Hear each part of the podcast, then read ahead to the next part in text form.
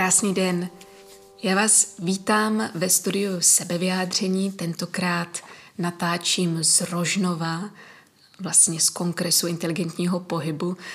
Moje jméno je Teresa Ghoš a je mi ctí, že dneska můžu uvítat vzácného hosta, krásnou renesanční ženu, lékařku, která se zabývá psychosomatikou a psychogynekologií, a ženským zdravím a reprodukcí z pohledu psychosomatických souvislostí a mnohými dalšími tématy, které tady dneska možná rozvineme.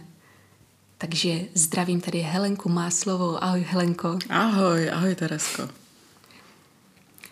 Helenko, já jsem moc zvědavá, kam nás to dneska zavede v našem povídání. A jsem otevřena jakémukoliv směru. Ale vlastně mě moc zajímá, kde se teďka nacházíš, v jakém životním období, co zrovna prožíváš, co je pro tebe podstatné? Já se nacházím teď v úplně ideálním čase v souvislosti s ročním obdobím, protože před několika dny byl byl uh, důležitý předěl mezi létem a podzimem, byla podzimní rovnodennost. A to je období, které odpovídá i období, v kterém jsem ve svém životě, jakému si uh, babímu létu, což odpovídá v rámci vývoje člověka nebo v rámci života ženy, tak to odpovídá období menopauzy, klimakteria. Hmm. Takže já si užívám plnými doušky takové to sklidnění přírody, takové to vybarvení se, to, že se už přestává ta příroda jakoby cukat v těch, těch porivech žáru a, a vášní a nějakých výbuchů emocí hmm. a, a takových těch dramatických situací, které sebou přináší to léto. Ten podzim znamená určité sklidnění, zatáhnutí mízy, což eh, vlastně zjišťuji, že je velmi příjemné. Hmm. A těší mě taková ta jemnější varianta tepla, která je jenom taková vlastně jako lehtivá. A zároveň už ubývá i světla, což eh, taky znamená určitý hlubší vhledy, více zůstat u sebe, nezářit tak eh, ven do okolí, ale užívat si i samu sebe. Takže se mi třeba stalo teď v září, že jsem byla poprvé v životě sama se sebou na dovolené. To je krása. Poprvé? Poprvé. Kdy to bylo? Byla jsem v Chorvatsku, nebylo to nic dramatického, jako žádný daleký výlet někam do, hmm. do Latinské Ameriky nebo něco takového. Ne, bylo to prostě obyčejné, takové vlastně nenápadné, eh, kdy se mi ale opravdu poprvé stalo, že jsem se rozhodla, že nějaký delší čas zůstanu sama se sebou. Volala mi kamarádka, asi třetí den mého pobytu a říkala, tak co? A já si mi říkala, no myslela jsem si, že jsem vážně zábavná, vtipná společnice, ale trochu si lezu na nervy. to byl ten třetí den, kdy jsem e, e, zjišťovala, kdo vlastně jsem a jaká jsem si pro sebe sama, jak se umím jako obhospodařit a jak se umím zabavit a jak, se umím, jak si to umím udělat hezký. A pak se to rozjelo, pak jsem se sklidnila Navázala jsem velmi intenzivní vztah s mořem. Našla jsem si tam takový placatý kámen, který byl těsně nad hladinou moře, když byl tedy příliv a trošku výš, když byl odliv. A zjistila jsem, že když zůstanu chvíli nehybně ležet na tom kamenu, bez těch podložek ručníkových a takových to, jak jsme zvyklí, když zůstanou opravdu ležet tím nahým tělem na tom kamenu, dostatečně nehybně a s klidním dech, tak eh, začnu vidět věci, které normálně člověk nevidí. Takže jsem začala vidět, jak eh, třeba moje noha, která byla ponořená v moři, tak jak začaly rybičky zkoumat tu nohu, hmm. jak vylezly korýši, jak tam prostě najednou začal být život kolem té nohy a bylo to velmi uklidňující stát se vlastně součástí té pramatky, protože vnímám moře, oceán, vnímám jako takovou tu základní tekutinu, která je životatvorná. A daleko víc jsem byla schopná překonat staré paradigma v medicíně o tom, že máme kostru, svaly, orgány, které se dají vzít do ruky při těch pitvách, které prostě mají nějakou konzistenci, tvar, hmotu prostě. A daleko více jsem si dokázala prožít uh, takové to vědomí tekutinového těla, a kdy člověk se dostane do určité pulzace, jak přicházejí ty vlny, tak vlastně vznikne dechová koherence s tím, s tím mořem a jako kdyby pak, když jsem skočila do vody a plavala jsem, tak jsem měla pocit, že jsem vlastně mořský tvor. Byl to úplně nový zážitek pro mě. Vlastně být jako součástí toho ekosystému, nebýt jenom návštěvníkem, ale vlastně poprvé v životě se mi třeba taky stalo, že jsem bez eh, šnorchlu, bez brýlí byla schopná se potopit ke dnu, že mě to tam vůbec pustilo, protože předtím jsem nic takového nezažila. No tak, tak, tak, to je moje období. Jsi otevřela nádherný prostor. Se mi rozjelo tolik eh, představ, vzpomínek. Navození klidu, po, pocitu tekutinového těla. Hmm, co myslíš, že teďka ženám nejvíce brání v propojení se vlastně s určitým klidným, to může znít banálně, ale opravdu s tím klidným vnitřním místem uvnitř nich a hlavně jak si tady ten tep, tu pulzaci udržet um, hmm, v každodennosti. Hmm. Já vím, že to jsou úplně obecné základní otázky, hmm. ale vlastně zase jsem u nich zpátky ve svém životě. Hmm. Jako si položila otázku, na kterou já hledám odpověď. Mm. Protože samozřejmě uh, jsem přijela úplně jako a high vibe. Mm-hmm. A ta energie po příjezdu do Prahy byla okamžitě vystavena té jiné frekvenci. Mm.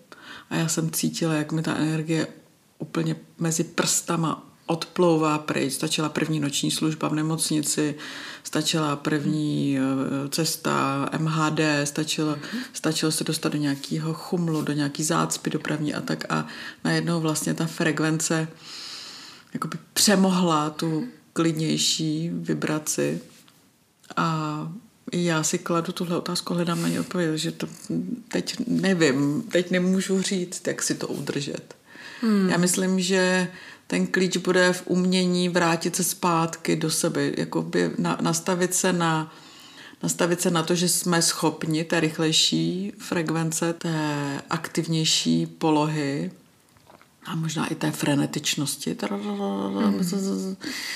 Okamžitě hned jsem přijela a hned jsem řešila třeba první trouble a to je, že mi přišlo, že jsem nepodala daňové přiznání, z ne, nemovitosti a já jsem říkala, ale já jsem nic nenabila, jako co to má znamenat, jak jsem volala. Mm-hmm.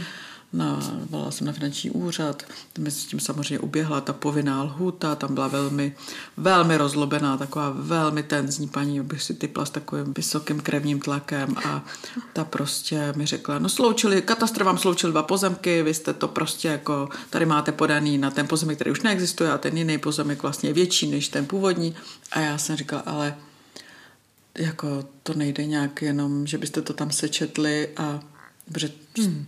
Tam z toho se teda platí nula. Není to možné, když, to, když to katastr udělal bez země, že byste to i vy udělali bez země. Tak jsem dostala hned takovou záplavu vlastně té byrokratické energie.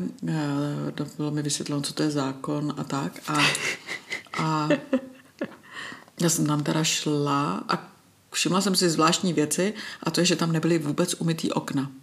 Hmm. A že ta budova celá vlastně byla taková trošku jako, jako mm, ne, nebylo tam nějak hmm. úplně čerstvě vymalováno a prostě byly tam opravdu velmi špinavý okna a já jsem si uvědomila, že prostě ta státní zpráva má v sobě tuhle energii určitého úpadku, nebo nevím, jestli úpadku, to možná silný slovo úpadku ne, ale že tam není nějaká ta čistota jakoby toho záměru, což finanční úřad má své opodstatnění ke své existenci a má nějakým způsobem dozorovat, abychom platili stát.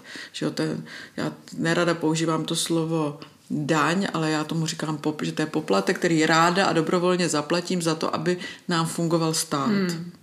že to je vlastně můj příspěvek na funkci státu.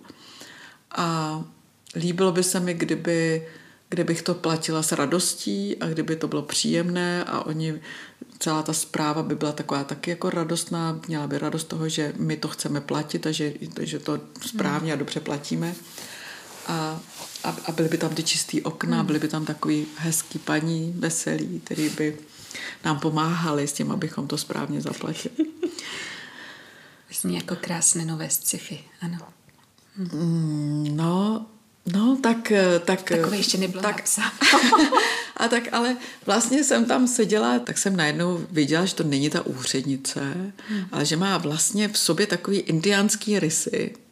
A že vlastně jsem si dovedla docela dobře představit, že je na nějakém třeba country bálu, kde tancuje divoce a že je to prostě jako žena, která dokáže se stát prostě kovbojkou nebo indiánkou, nebo dokáže, já jsem ji viděla, jak sedí u ohně a prostě zpívá třeba nějakou tremskou písničku.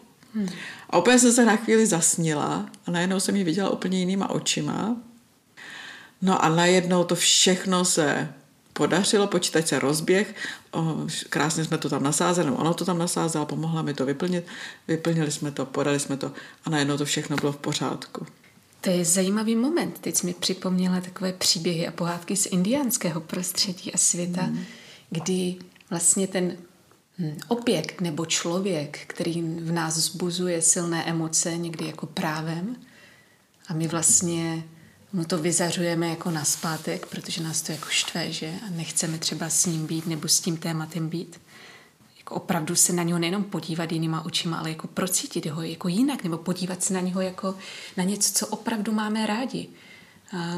Mě teďka všechna slova obecně jako zní hodně banálně v životě, ale, ale když je zatím ten pocit, tak, tak vím, na co se ladit a ty jsi vlastně takhle jako přeladila, vypadá to, že to přeladilo i jí, nebo minimálně tvůj postoj k ní to přeladilo. No, protože já jsem tam seděla najednou na té židli trošku vlastně jako blázen, protože jsem se na ní dívala tak zálibně a usmívala jsem se. Hmm. A vlastně se mi v tu chvíli fakt hodně líbila. Mm-hmm. Byla to najednou taková prostě jako by paní, která by mohla být mojí kamarádkou. Hmm. Úplně to byla taková, jako najednou jsem ji viděla veselou, tak, jak tam vlastně v tom úřadu ne, nemohla být. Hmm. A no a tak, tak jsme si tam spolu takhle zažili takový hezký moment. Mně se s tím zase otvírá takové moje velké téma, téma vlastně absorpce anebo sebeochrany určité k tím světem, vztahy a různými příběhy, dramaty, krásnými prostě zkušenostmi procházíme. Tak e, někteří z nás více, někteří méně, ale neustále absorbujeme energie, frekvence, slova, myšlenky, pocity. Hmm. Jaké je to vlastně pro tebe téma? Do jaké míry se chránit, uzavírat se, budovat si vlastně určitou... Možná tématem je, hmm, jak to souvisí s naší integritou a kdy je ta pulzace více do otevření, kdy více do, do uzavření jak s tím vlastně pracovat, aby věci k nám tolik nepronikaly, ale zároveň, aby tam byla propustnost, ta tekutost určitá. Já tam vnímám i takovou jednu základní velkou jako vlnu, která má jenom jeden vlastně příliv a jeden odliv. Jo, ten vlastně ten to otevření se, ten, to, to, to, jako když se květ prostě otevírá nebo nějaké jádro, jako já si to představuji jako třeba nějaký plot, nebo možná květ je asi lepší. Ten květ, zvlášť v podobě ženy, si myslím, že to je ještě důležitější, tak eh, v pubertě se začne otvírat. A otvírá se a je velmi krásný a krásně voní.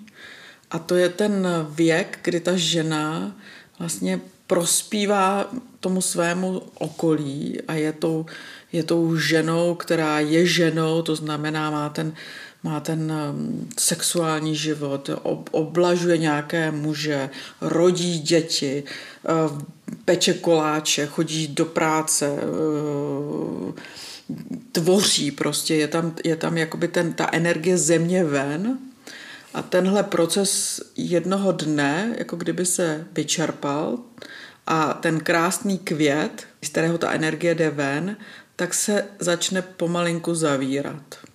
A ze začátku tak velmi nenápadně, ale přece jenom se ten vlastně ten obrovský jako výdech nebo ten, ten možná nádech, spíš nádech energie vlastně začne měnit ten výdech. A to je právě to klimakterium, to je to babí léto, kdy vlastně celá ta příroda vlastně taky jde do toho, do toho začne se uzavírat. Ta míza se začne zase stahovat z té periferie do toho centra a celá ta energie se pomalu začne choulit a zase se koncentrovat do toho jádra, tak jak tomu bylo na počátku, až se úplně schoulí a dojde k tomu finálnímu přechodovému období ze života do smrti nebo ze, ze hmm. života do jiného života, to nevíme přesně, jak to funguje, ale vlastně je, teda, je, to, je tam ta viditelná transformace. A tenhle ten dlouhý vlastně jediný akt systoly a diastoly, jediný puls, vlastně jediná pulzní vlna, tak eh, tam to mi připadá, že je celý náš život. Jo. Nejdřív je to hmm. to otevření a pak prostě to pomalý zavření. Nejdřív ty věci chceme, hmm. rosteme, chceme, chceme, chceme, chceme prostě ty vztahy, chceme ty peníze, chceme ty majetky, možná chceme, já nevím, prostě cestování, zážitky, prostě všechno chceme, chceme číst ty knihy, chceme vidět ty filmy, chceme zažít ty věci, pochopit všechno, prostě je tam ta je tam ta, to, to, to nasávání a jednoho, jeden moment se to celý prostě takhle překlopí a začneme ty věci pouštět. Hmm. A začneme se zbavovat věcí, rozdávat. Nechceme, Marie Terezia rozdá všechny šperky svým dvorním dámám. Najednou vlastně se toho všeho trošku zbavujeme a jdeme zpátky vlastně do toho živého jádra. Hmm. No a jak říká můj tatínek, a rakev nemá žádné kapsičky, takže tam už si nic nevezmeme, tam zase vlastně vstupujeme už celá jakoby nazí, holí, mm, prostě jenom v té podstatě bytí. Hmm. No a takže něco jiného je v tvém věku, míra otevřenosti a něco jiného už je pak v mém věku. A to, co já vídám často docela, tak uh, jsou mladé ženy, které jako kdyby přeskočí tady ten moment toho otvírání a toho výdeje energie ven, kam patří i plození a rození dětí a kojení a starání se o ty děti, jako kdyby tohle přeskočili a jdou rovnou potom do té koncentrace té energie, do té spirituální. Protože ta energie, když se pak skoncentruje, tak vlastně líp tahne nahoru k těm duchovním zážitkům, ale dříve se ženy musely rozhodnout, jestli půjdou cestou touto anebo touto nemíchali to. Jo, dřív vlastně ta mladá holka měla na výběr, že buď se vdá a bude mít rodinu, anebo, nebo půjde do kláštera. Hmm. A tam se může stát nevěstou Kristovou a tam může mít vlastně jakoby toho svého mistra. Dneska bychom řekli nějakým třeba joginským slovníkem, bychom to pozvali, že prostě se napojí, napojí na mistra a vlastně kultivuje tu svou spiritualitu. A dneska vlastně, jako když žijeme ten život v určité otevřené nabídce a máme pocit, že můžeme mít všechno. To je ten syndrom bomboniéry. Uh, už nevím, kdo to popsal, ale líbí se mi to, že život jako bomboniéra, my vyzobáváme ty jednotlivé bombonky a ještě chceme ten ochutná, ještě ten ochutná, ještě ten ochutná, tak uh, se někdy stane, že se ty ženy takhle skoncentrují, ten tok té energie jde nahoru a pak chybí dole. Jo, přece jenom plození dětí nebo plodnost těch žen, tak to je ta první, druhá čakra. To je prostě to pánevní dno, to, je, to jsou ty trochu primitivní přízemní věci. Hmm. No to je, na to nepotřebujeme žádné pobyty v tibetských klášteřích. Tomu nepotřebujeme jezdit do Tibetu nebo do Nepálu, hmm. k tomu nepotřebujeme cvičit jogu, k tomu nepotřebujeme číst duchovní literaturu, nepotřebujeme chodit na semináře, to nic k tomu není potřeba. To je jiný typ energie. A vnímáš to propojitelně v dnešní době, ten, to určité nastavení, já nevím, zdráhám se říct ženy dnešní doby, protože já to vnímám ze své individuální perspektivy, takže a je to těžké to zobecnit, ale ten hlad vlastně po té duchovní nebo duševní kultivaci v propojení s mateřstvím a s tou zemitostí a s nějakým přirozeným řádem, přirozeným naprogramováním.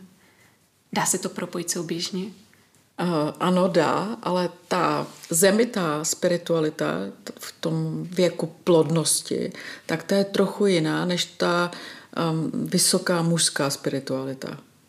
Ta ženská spiritualita, kterou můžeme si možná půjčit něco z historie, tak eh, to je spíš taková vlastně jako práce s živly, s přírodou, s mm, takovou tou cykličností té přírody. Je to mnohem spíš taková ta magie, kterou ty ženy dřív dělaly, když uctívali nějaké potoky, prameny, eh, chodili si plést eh, vlastně ty koruny z pampelšek, že aby hmm. vlastně nějakým způsobem přivolali to slunce na tu svoji hlavu. A používali červené stužky, aby vlastně zdůraznili tu svoji plodnost. Čarovali vlastně s plétáním třeba červených a bílých stužek, kdy vyvažovali právě tu bílou energii té vyšší spirituality s tou červenou krví, prostě to s tou, s tou magií toho luna. Takže to je jako jiný typ. No. A v současné době, kdy vlastně jsme prošli tou genderovou revolucí v tom smyslu promíchání těch genderů, tak eh, jako kdyby to klasické ženské prožívání, čarování prostě s, menstruační krví nebo stavění májky, to, je, to jsou všechno takové ty pohanské rituály, které vlastně podporovaly plodnost, tak eh, ty jsme v tom urbanizovaném, civilizovaném světě vlastně vytěsnili. Hmm. Dneska se některé ženy k tomu snaží vrátit nebo vrací se k tomu. Daleko líp to samozřejmě jde, pokud bydlíte někde v chalupě na venkově, než když bydlíte v Holešovicích nebo v Karlíně. Pro mě bylo vždycky hodně frustrující už od doby, kdy jsem studovala filozofii, religionistiku a mytologie, takový ten hluboký pocit deficitu té naší vlastní tradice a vůbec hledání zdrojů naší tradice nejde jenom po nějakých pseudo interpretacích. Jaký zdroj mm, by si doporučila ty sama u sobě k hledání naší vlastní místní tradice právě ve vztahu k ženským tématům a propojování se s tím prapůvodním ženským čarováním. Teďka to nazvu hmm. tímhle způsobem. Já jsem dostala letos v létě knížku Hanky Zemanové, biokuchařka podle ročních období nebo takhle nějak. Mm. A to je opět jako vlastně, jako vlastně jednoduchá knížka, kde ona jenom zdůrazňuje tu práci s těmi sezónními rostlinami. Mm. To znamená, teď jsou šípky, sbírejte šípky, dělejte ze šípku tohle, a teď jsou ořechy, tak si pečte štrůdly z ořechu, teď budou, já nevím co, brusinky, něco, něco, něco. Mm. A vlastně už jenom to, že taková žena vlastně třeba louská ořechy, aby mohla z nich udělat štrůdl a loupé jabka, tak eh, je vlastně výroba progesteronu. Je to ta soustředěná tady a teď fokusovaná práce, říkáme to tomu drobná repetitivní práce. To znamená, než vyloupete prostě pět kilo ořechu, tak eh, máte progesteron, že ho můžete rozdávat. Tak eh, to jsou všechno vlastně takové jako věci, které dříve u těch žen plodnost podporovali. Dneska už si koupíme uh, kilo ořechu někde v supermarketu nebo, nebo, nebo někoho, kdo to od nějakých Ukrajinců, co to vyloupají, nebo já hmm. nevím. Jakoby tohle je něco, co nevím, jestli se dá úplně vrátit zpátky. A taky nevím, jestli by se nám úplně to líbilo, kdybychom se vrátili. Já jsem byla letos na filmovém festivalu v Karlových Varech a tam jsem viděla hned první film, vybral můj muž, takže jsem ani nevěděla, na co jdu. A on jenom říkal, no jak jsem ti vybral nějaký film o čarodejnicích. tak eh, to byl film natočený podle moldavské mytologie nebo podle moldavských nějakých eh, textů starých, dejme tomu z 18. možná i 19. století. A byl to takový příběh vlastně o ženy, která porodí holčičku a s tou holčičkou se pak děje nějaký příběh, já nebudu zabíhat do detailů. A nicméně to bylo natočené tak eh, jakoby bez příkrás, nebyl tam v tom žádný ten jako romantický cult a nebyly tam žádné eh, romantizující naivní představy o tom, jak, eh, co, jak na venkově fungovalo čarodejnictví. A mně to přišlo vlastně skvělý ten film. Byla jsem hmm. z něj úplně nadšená, tekly mi u něj slzy. ale taky bylo hodně lidí, kteří z toho kina odcházeli. Já možná bych si dokonce typla, že třeba 20% lidí odešlo během toho filmu z kin. Hmm. To na ně bylo velký sousto. Je možný, že pokud bychom třeba, když budeme fabulovat, že by opravdu se něco stalo se zdroji a my se ocitli zpátky někde v chalupách, kde bychom si museli dělat oheň, abychom nezmrzli a přestali jsme používat peníze a supermarkety a celou tu infrastrukturu a vrátili se zpátky tady k tomu preindustriálnímu způsobu života, tak je možný, že bychom sice byli velmi silně napojeni mm-hmm. tady na tu magii, možná by se zvýšila porodnost a vůbec by jako ginekologie přestala existovat, protože ženy by prostě rodily, byly plodné eh, najednou rychle, protože tma je velký motivátor taky pro tvorbu pohlavních hormonů. Ale je možné, že bychom tedy koukali, jak drsný ten život mm-hmm. může být. Hmm. Otvírá to ve mně další témata. Hmm, to je vlastně takové jako osobní moje téma, ale podám to trošku obecně. A vlastně mateřství v pozdějším věku hmm, a takový obecný, nejenom že trend, ale to, kam hm, současná žena často směřuje, častokrát nedobrovolně, nevydaří se buď partnerství, nebo není připravena v určité chvíli, kdy se to stát může, potom se vlastně mateřství odkládá, odkládá, ať už dobrovolně nebo nedobrovolně. Kde ty vnímáš ještě ideální věk pro možnost kvalitního prožití mateřství v dnešní době i s tím, jak se to posunulo? Nebo týká se to téměř každého životního období, kdy je to možné a kdy je proto ta vášeň a chuť? To, to, nebo když je pozdě, tak už je prostě pozdě. Ne, to já... Myslím si, že to je taky starý paradigma tady to, že jako někdo určuje, co je ideální nebo správně a dobře a co už není správně to takhle už není.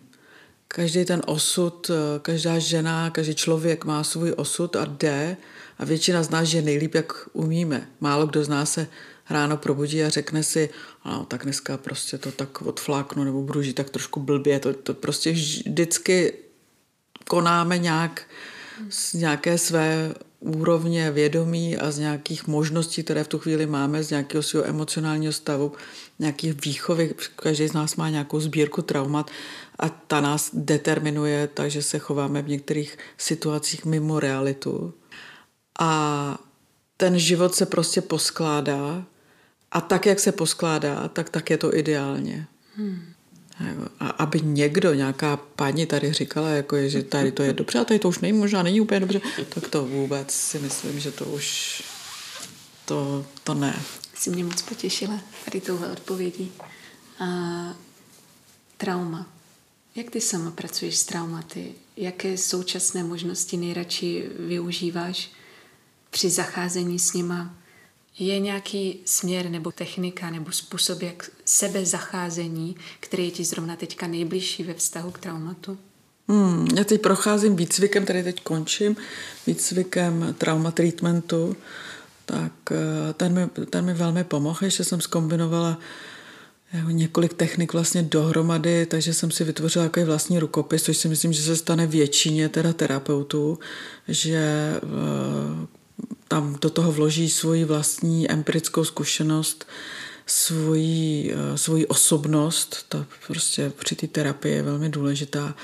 A plus se samo, inspirují většinou ne jednou, ale více technikami a, a nějak si najdou prostě svůj vlastní nějaký pak rukopis. Takže asi i já mám nějaký svůj vlastní rukopis, který vychází původně teda z psychosomatiky a psychosomatika, tak jak jsem se ji naučila před těmi 20 lety, tak používala kognitivně behaviorální terapii. To znamená, že vlastně se zvědomovali, vysvětlovali, bylo to hodně takové jako kreslila jsem pořád nějaký schémata těm lidem, systemiku jsem používala, to znamená rodinný systém, jak funguje. Dělala jsem časovou linku, jak se vlastně vyvíjí ta konkrétní třeba nemoc nebo problém, který ten člověk má, kdy vznikl, hledání příčiny a tenhle, tenhle start byl pro, dobrý pro mě, musím říct, že jsem na ně fungovala řadu let tady na té kognitivně behaviorem, pak byla samozřejmě ta druhá půlka, kdy ten člověk má to, co si zvědomil, eh, jako přenést do toho chování, to znamená změnit návyky, tak aby se tedy mohlo změnit něco s jeho tělem a změnit se ten osud, tak to už pak ten terapeut nemá pod kontrolou, takže to pak vlastně rozdělilo ty pacienty na ty, kteří toho byli schopni a na ty, kteří toho nebyli schopni a to už vlastně my nemůžeme ovlivnit. A prošla jsem takovým obdobím, kdy mi šlo hodně dobře nalezení těch traumatů nebo jako zvědomění ohniska toho, co se děje. A to, to celkem, mm, jakoby v tom jsem si už byla taková jistá. Otevřelo se to a pak ale bylo velmi vlastně najednou obtížné a to trauma zaléčit. Ano. Integrovat ho nějak.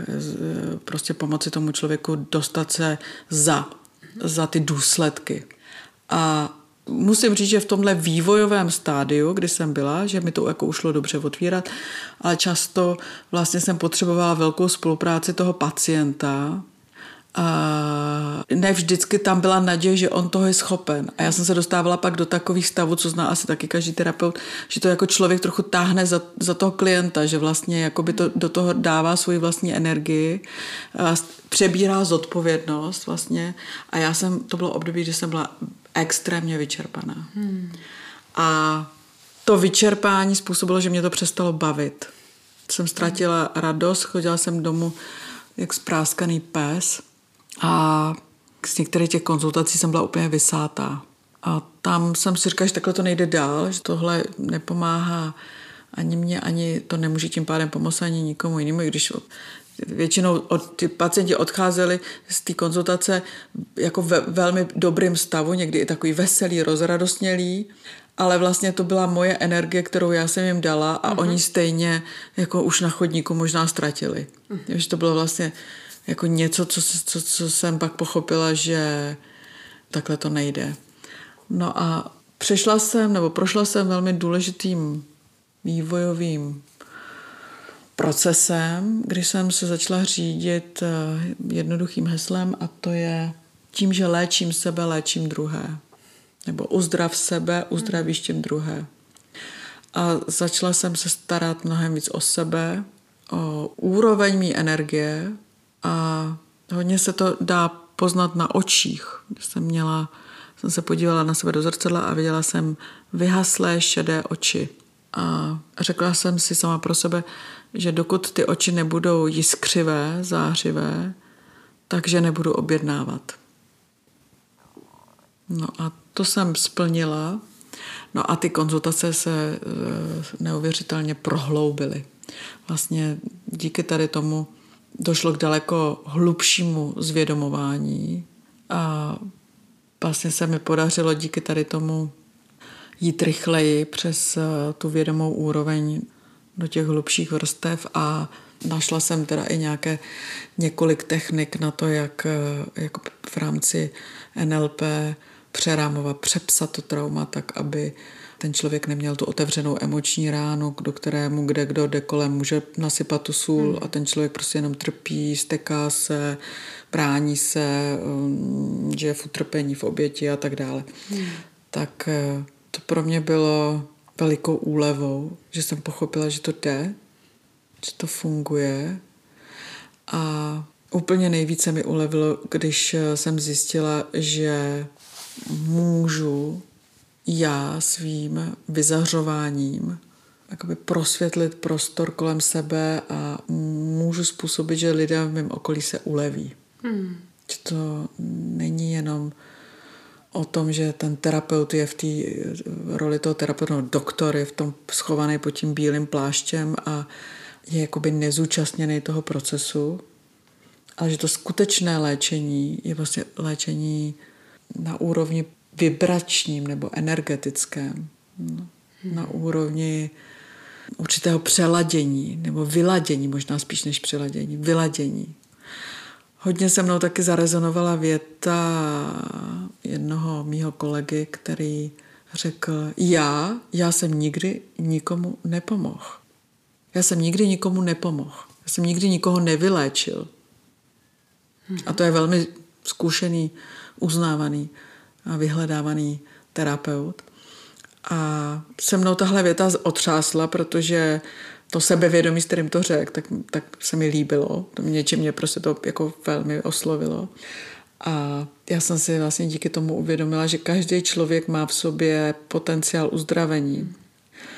A že to jsou ti lidé, kteří se léčí. To jsou ti lidé sami, co se uzdravují, co procházejí nějakým procesem, nějakým svým, svojí nějakou cestou a že my jsme v podstatě jenom držíme to pole pro toho člověka a možná malinko můžeme si dovolit trošku s ním zamanipulovat, ale vlastně jenom tak jemňounce, aby on sám vlastně jako by si našel ten svůj klíč k tomu převibrování nebo k tomu, že se dostane z těch eh, destruktivních eh, vibrací do těch samouzdravných vibrací. Když se člověk dotkne těch samouzdravovacích vibrací a možná najde určitý klíč k tomu, aby mohl dál procházet svou vlastní proměnou směrem ke zdraví, nebo směrem k vyléčení svému vlastnímu, jakým způsobem předejít eh, těm vlnám, které ho třeba vrací zpátky do toho určitého traumatického trichtýře nebo do těch starých vzorců.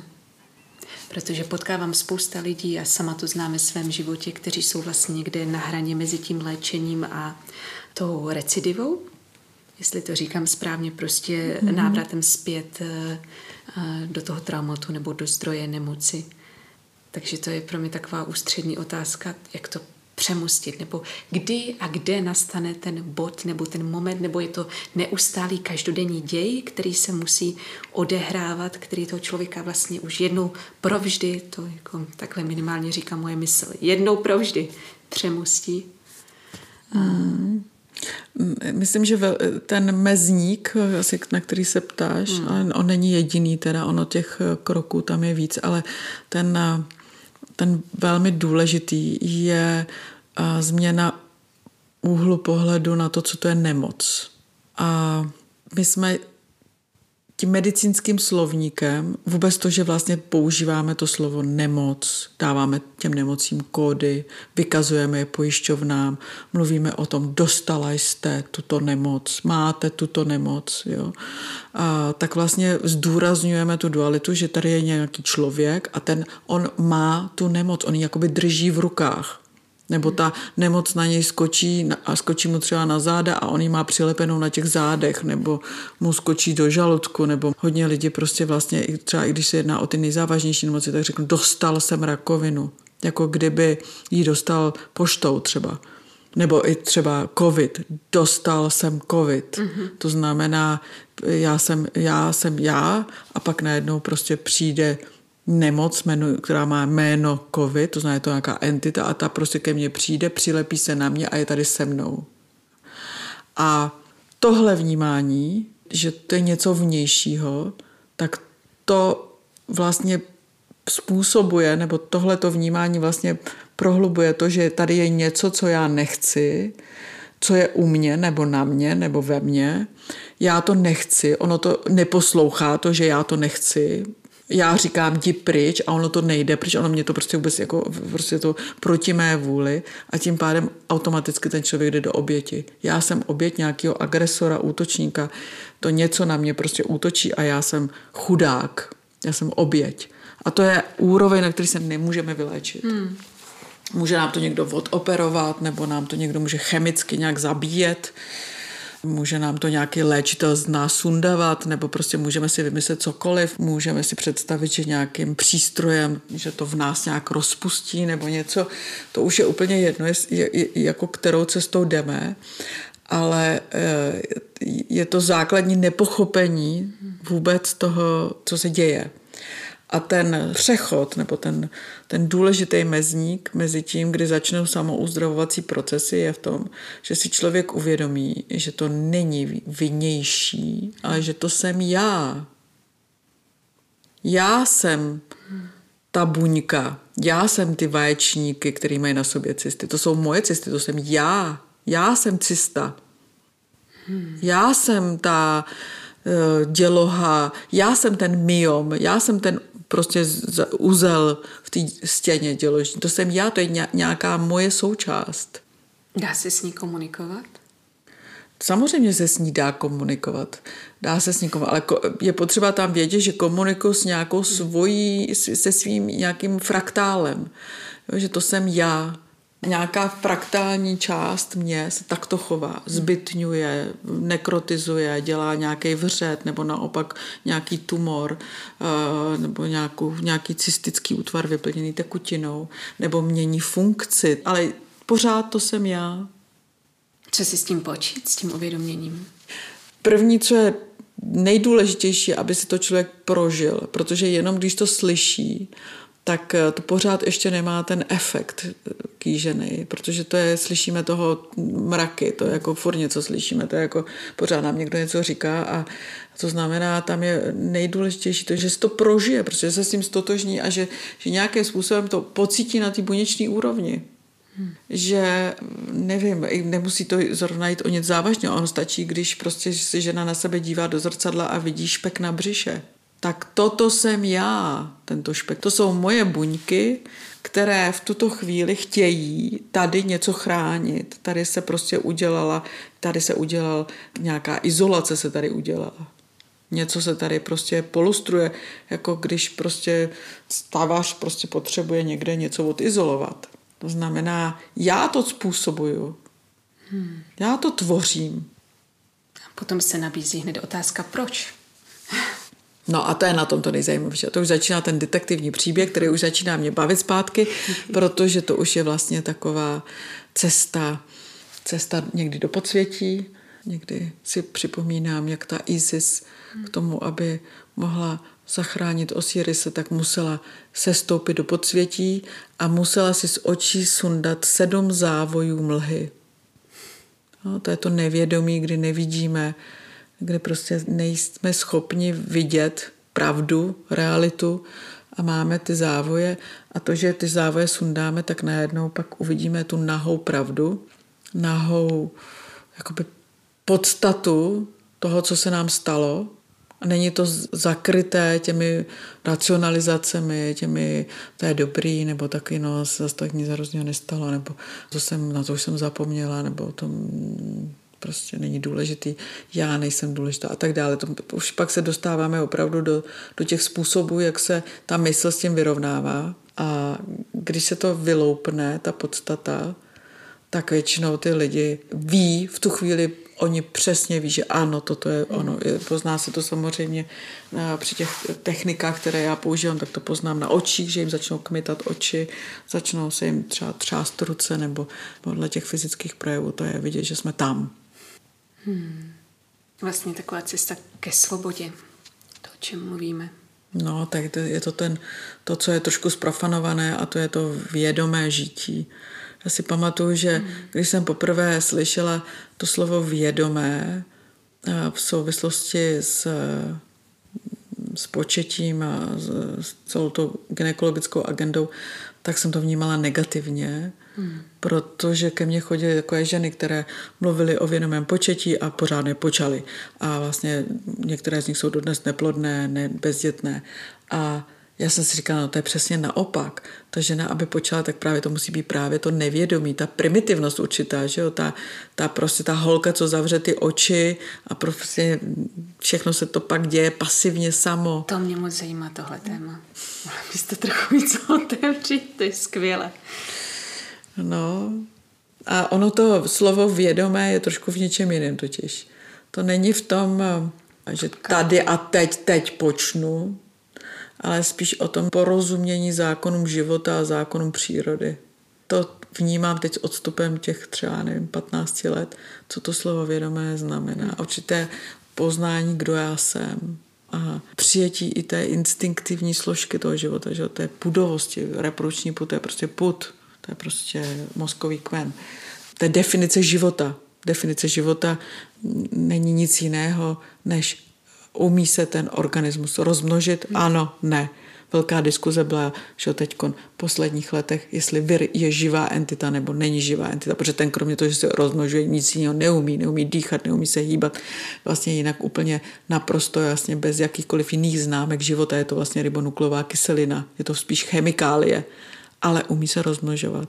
A proto jsme viry zařadili mezi živé organismy. Takže ten, ta reprodukce, to je úplně ten nejprimitivnější put v tom těle. Nás ještě přemostím ke slovu zdraví. To je taky slovo, které všude slyšíme v různých obměnách. Co to pro tebe znamená? Slovo zdraví. Jak si ho vlastně vykládáš? Já si slovo zdraví vykládám jako ideální vyladění toho těla. To znamená, jiné bude zdraví 80-leté stařenky, jiné bude zdraví 8-leté eh, holčičky, jiné bude zdraví 30-leté ženy. Hmm.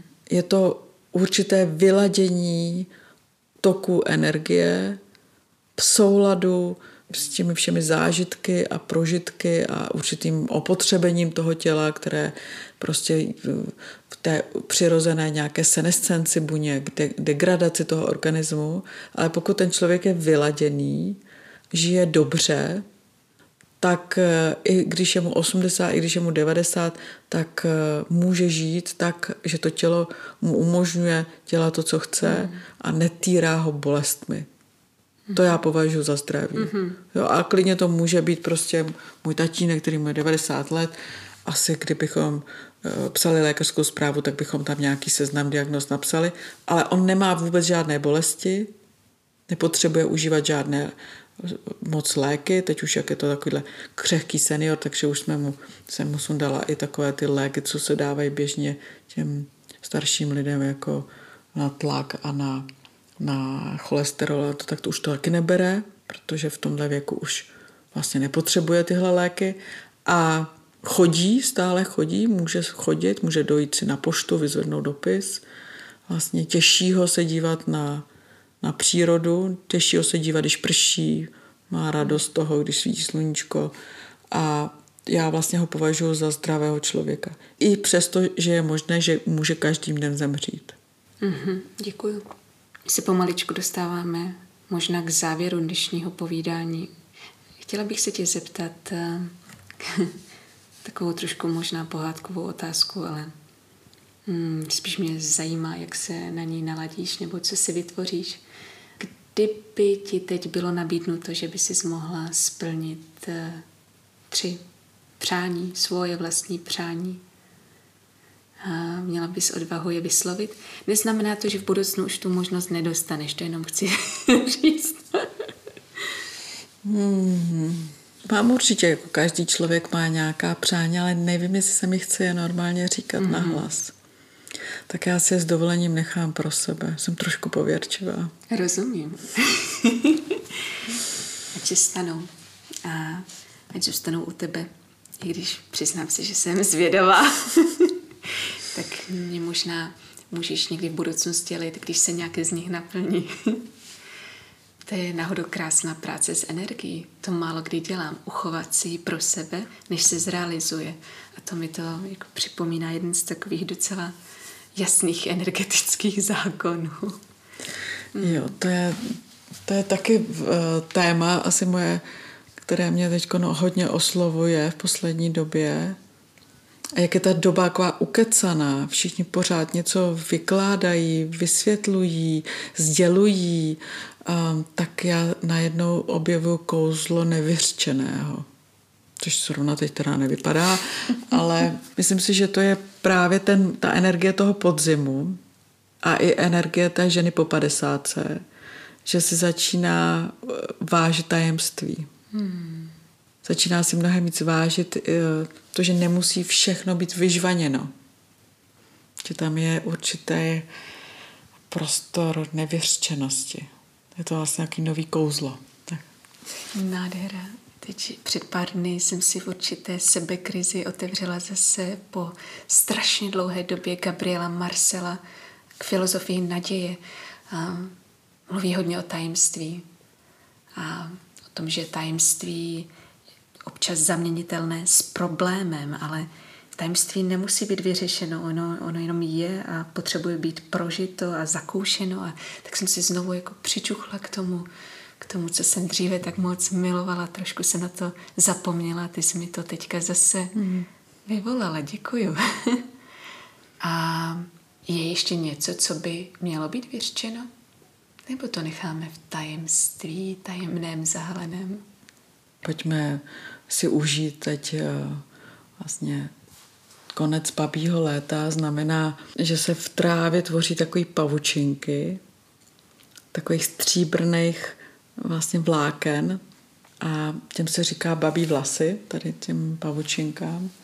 A když se objeví tady ty babí vlasy, tak uh, začnou být mlhy a ta mlha vlastně hmm. jako kdyby přikryje tu přírodu tak, aby se mohla všechna zvířata schovat, aby všechno mohlo se tak vlastně jako pustit z, těch, eh, z toho výkonu a já bych to nechala teď v téhle mm. energii. Mně se tahle energie líbí a chtěla bych ji nově umět víc docenit. Takovou tu energii zazimování, zhasnutí, mm. kdy vlastně se ale děje hodně věcí. Mm. Akorát jsou skryté. Tím moc děkuju za dnešní povídání. Bylo to krásné, překvapivé, nečekané a nakonec velice tajemné. Hmm. To je možná tím, že mám ascendent ve štíru. Hmm. Jinak jsem takový bezpečný bík, ale teď se zřejmě nějakým způsobem víc hlásí tady ten můj ascendent ke slovu. Hmm. Helenko, děkuji moc. A bude mít ctí, když si spolu ještě v budoucnu budeme moct zase popovídat třeba v nějakém novém cyklu nějaké další vlně, která zase možná a očividně přijde s jarem a s dalšími přírodními proměnami. Hmm. Užij si moc podzim a uvidíme se na jaře. Mm-hmm. Po zimním spánku. Po zimním, po zimním zdánlivém spánku. Zdánlivém, ano, protože se toho děje hodně. Takový lucidní spánek. Ano, tak možná pojďme se sejít po našem zimním snění. Mm-hmm kdy si řekneme, co jsme si vysněli, jakou mm. realitu. Beru tě za slovo. a tímto se loučím taky s našimi posluchači a společně s Helenkou vás zvu do podzimní, tajemné, laskavé, možná občas chladivé mlhy.